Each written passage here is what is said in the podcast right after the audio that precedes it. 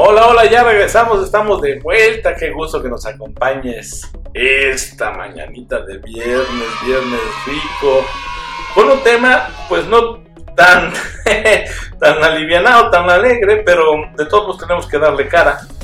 ¿Despidos son un mal inevitable? Es la, la pregunta, también al mismo tiempo el título del programa. Ya hemos platicado que sí, sí, los despidos son eh, evitables, pueden evitarse, pueden gestionarse de manera inteligente, pueden manejarse de varias maneras, eh, incluso cuando es inminente no hay de otra, hablábamos del outplacement. Entonces sí, el, el, despido no tiene que ser inminente, no tiene que ser algo que no tenga remedio. De entrada puede haber muchas estrategias preventivas, ya lo mencionamos, ya, ya se dijeron varias de ellas y, la más importante es que siempre tú como alto directivo tengas en mente que no es que estés despidiendo solo a una persona, sino que es la persona más su proyecto de vida, más eh, su ecosistema personal, más todos los stakeholders, porque también este individuo funcional, eh, autónomo, independiente, inteligente, pues tiene también sus stakeholders. Entonces, es un trastocamiento amplio al ecosistema de la persona y, todo lo que esto involucra también, no solamente en, el aspecto económico, que ya de suyo es grave, sino que también tiene impactos emocionales y mentales en lo general. Entonces sí te pido a alta dirección que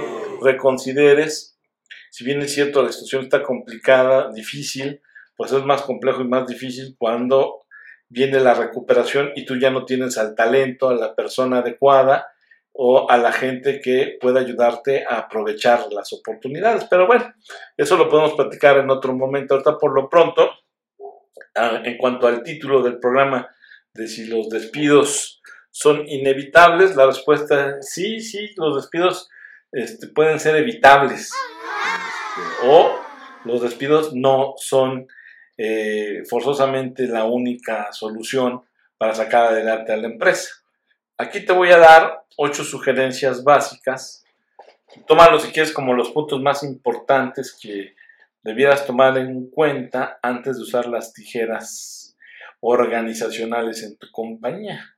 Este, eh, es importante que tú seas una alta dirección pro homine, pro humana, pro persona, porque lo correcto es lo que debe hacerse, es el deber ser. Insisto, sé que no es fácil ser directivo, dueño, pero también entonces déjenme ponerlo de otra forma. Eh, el cargo de alto directivo o de directivo tampoco es para todos, ¿verdad? Es decir, no nada más es por capacidades técnicas, las que las personas debieran utilizar para ascender en la pirámide organizacional. También importa que sean justo eso, humanos, sensibles, que tengan humanismo. Nosotros aquí hemos pugnado desde siempre por una alta dirección humanista. Entonces, eh, digo yo que no basta con que la persona en ascenso en, en la alta dirección sea la mejor en los aspectos técnicos también debe ser la mejor en cuanto al humanismo, en cuanto a la sensibilidad, la empatía, la responsabilidad social, eh, la moral, eh, la capacidad ética. Entonces, eh, son muchas cosas a considerar. Así que bueno, toma nota, alta dirección, porque no nada más se trata de que asciendas a diestra y siniestra a alguien que técnicamente está muy sobrado, sino que también requiere esa gente que sea capaz de, en épocas complejas, como la que se están viviendo actualmente, pues tengan la capacidad de sacar adelante a tu empresa. Entonces aquí, bueno, te van ocho sugerencias básicas. Uno, si debes reducir la plantilla laboral, entonces tómate el tiempo necesario para hacerlo. Claro, no es nada más, a ver, necesito el 40% de tu área échamelo para acá. No, no, no, no, no. Tienes que hacer una reducción estratégica, ¿verdad? Que tenga un plan, una pauta, un patrón, un posicionamiento y una perspectiva claras. Entonces, no nada más es, vamos a, reducir la plantilla, que se salgan 10, 20, 30 personas, 1000 personas y a volar. No, no, no, no, no. Debe incluso hasta esa acción formar parte de un todo estratégico. Debe estar eh, sustentada esa reducción. Sobre todo porque, acuérdate, el organigrama siempre va a seguir a la estrategia. Entonces, si tú no tienes una estrategia previa a la reducción de la plantilla laboral, ya de entrada te lo, te lo digo, ¿eh? va a fracasar, porque eso de reducir gente nada más porque es lo que requieres y necesitas y te urge por haber hecho malas cosas antes, entonces no tendrás los resultados esperados, porque acuérdate, te lo repito, el organigrama siempre seguirá a la estrategia. Dos, suprime solo los puestos que sean estrictamente necesarios. Y eso, por supuesto, pues lleva a que reflexiones de nuevo el punto uno. Este, debes tomarte el tiempo para que entonces, si has de eliminar puestos de trabajo, que sean los estricta, estrictamente necesarios. Vaya, que el despido sea la excepción. Ponte incluso esa regla dentro de este eh, momento de crisis, que el despido sea una excepción, para que así solo entonces suprimas los puestos estrictamente necesarios. Tres, trata de colocar al futuro desempleado. Ya te mencionaba que hay algunas empresas que tienen la, la práctica del outplacement, pero si tú no quieres contratar a una firma que te ofrezca este servicio, entonces tú construye un pequeño grupo de personas dedicadas a este tipo de temas en caso de despidos o en caso de recortes, ¿verdad? Que tengas gente calificada, eh, que tengas gente capacitada en tu empresa para que en caso de despidos pueda entonces ayudar a colocar al que pues de manera inminente, según tú, tendrá que dejar a la compañía. Entonces, crea tu propia área de outplacement o habilita a un par de personas, tres personas según el tamaño de tu empresa para esta práctica, que en, momentos de, pérdida del trabajo donde todo tu esquema se resquebraja y se rompe, créeme que es una acción bastante digna de apoyo y de ayuda al colaborador futuro desempleado. Cuatro, en la medida de lo posible, comunícale la decisión en persona. En ocasiones, pues ya sé, hay despidos de 8 mil, 9 mil personas, pues ahí están las noticias en los periódicos de, empresa, las, noticias de negocios. Empresas estas grandotas de la alta tecnología anuncian despidos masivos de 8 mil, 10 mil personas, entonces, bueno, es complejo que cites a 8 mil, 9 mil personas, porque además están distribuidas en todo el planeta o en diferentes partes del mundo. Entonces, este, eso lo hace complejo. No imposible, ¿eh? pero lo hace complejo. Por eso te digo, como punto 4, en la medida de lo posible, comunícale la decisión en persona. Es al menos, al menos lo que le debes a ese trabajador que además incluso imagínate si es alguien que ya estuvo contigo durante 10 años, 12 años, 15 años. Eh, híjole, qué complicada este, decisión sí, sí, definitivamente, punto uno, este, reduce la plantilla laboral y tómate el tiempo necesario para hacerlo, suprime los puestos que sean estrictamente necesarios, trata de colocar al futuro desempleado y estamos en el 4, en la medida de lo posible, comunícale la decisión en persona. Punto 5. Cumple con todos los requisitos impuestos por la ley. Es decir, ya estás despidiendo a la persona, lo menos que le debes, lo menos que le debes es cumplir con todo lo que la ley exige en esos terrenos. Además, que es tu obligación, o sea, tampoco es que le hagas el favor. Sí, sí, tampoco te pongas este, acá en una pose de, don magnánimo, no, no, no, es tu obligación, pero tampoco este, es que hay empresas que escamotean eso, esas cosas, esos pagos, esas obligaciones. Tengan dignidad, eh, respeto a la persona. Entonces, el punto 5 que te doy como sugerencia es que cumplas con todas tus obligaciones que impone la ley para estos casos de despido o liquidaciones. Este, en fin, respeta la ley y al mismo tiempo pues, respeta los derechos del ex colaborador. 6. Evita hacer algún tipo de reproche al que ya se va. Como, ¿para qué? ¿Qué ganas? Este, estamos así por tu culpa. Turun, tun, tun. Ay, por favor. Este, una empresa eh, entra en problemas por múltiples factores y no son los empleados, a veces los trabajadores, el único factor o el factor decisivo. Normalmente las compañías caen en desgracia por una deficiente alta dirección.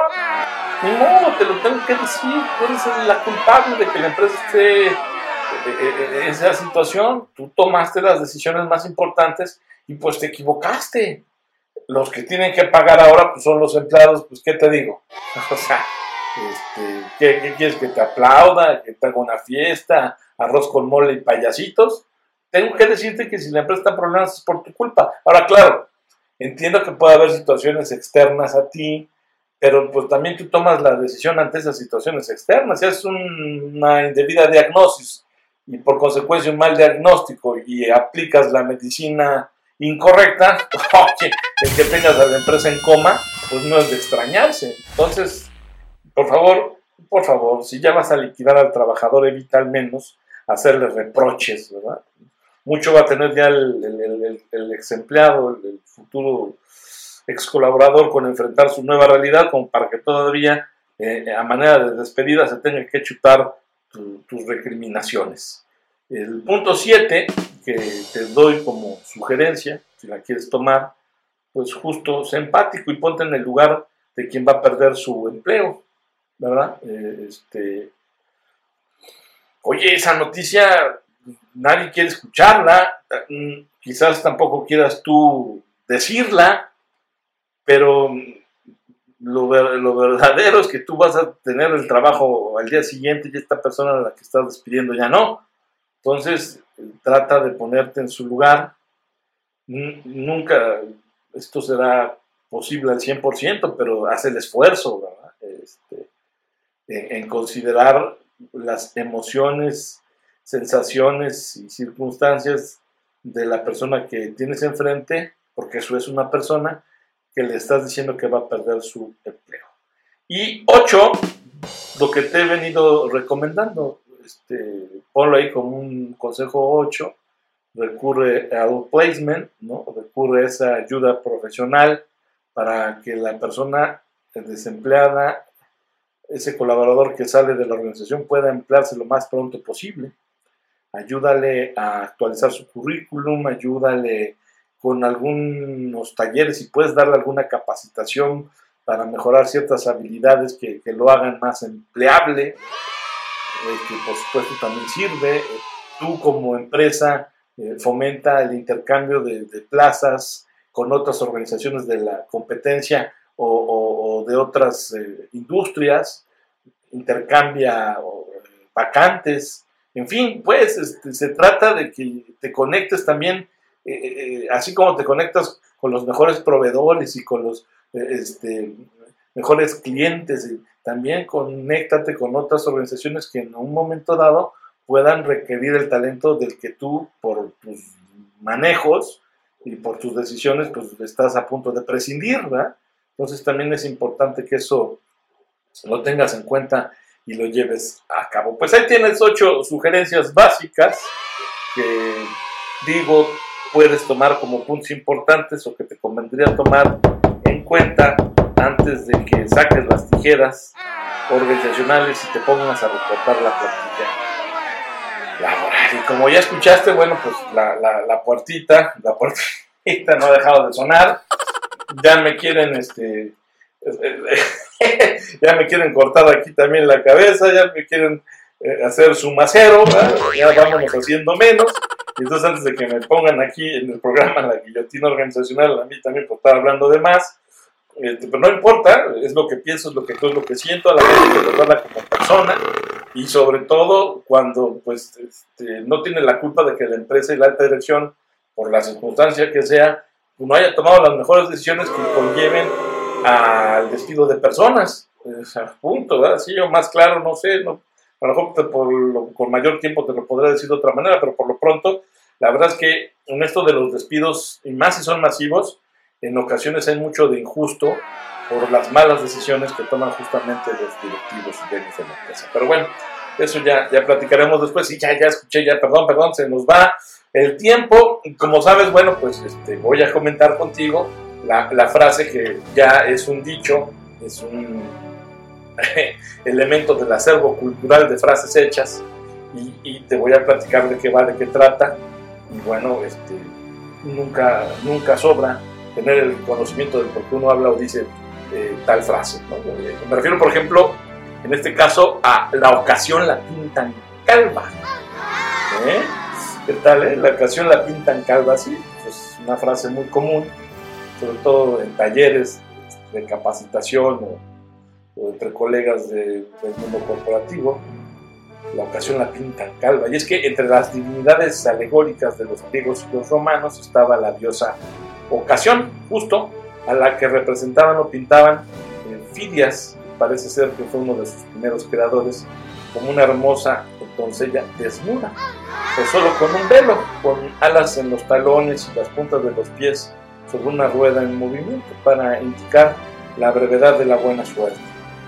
Además, llevaba en la frente un copete de cabellos que le caían sobre el rostro y otra parte de la cabeza totalmente calva expresando así la imposibilidad de agarrar las ocasiones por los pelos una vez que se han pasado, ¿no? que ya pasaron. La frase ya, esta de la ocasión la pintan calva, aparece comentada en el Tesoro de la Lengua Castellana o Española. Estoy hablando de 1611, o sea que ya tiene un rato de, utilizarse esta expresión eh, de Sebastián de Covarrubias Orozco y la cita incluso Cervantes en el Quijote al referirse a Sancho cuando vive a placer en casa de los duques. En esa obra, eh, Cervantes escribió, y así tomaba la ocasión por la melena en esto de regalarse cada y cuando que se le ofrecía. Más o menos, pues total, esta frase de la ocasión la pinta en calva se utiliza para referirse a la necesidad de aprovechar las oportunidades ventajosas en el instante en que se presentan, porque si nos paramos a pensarlo, pasan inmediatamente sin poder agarrarlas. En el lenguaje coloquial a la frase la ocasión la pinta en calma, pues se le añade en ocasiones la coletilla y hay que cogerla por los pelos, lo cual demuestra que perdura de una manera eh, latente todavía su origen primitivo, el origen primitivo de la frase. No hay entonces una contradicción entre coger la ocasión por los pelos y que la pinta en calva, porque se refiere a los pelos de la frente que pasaban rápidamente y que estaban simbólicamente este, retratados en la diosa ocasión. Eh, ¿Qué tal, eh? Chúpate esa mandarina, bueno, bueno, muchas gracias por estar aquí con nosotros, gracias por acompañarnos, se despide de con muchísimo gusto Luis Hernández Martínez, conmigo Pedro, cuídate, cuídate mucho, por favor, diviértete, pásate increíble porque dicen que la vida es muy corta. Hasta la próxima.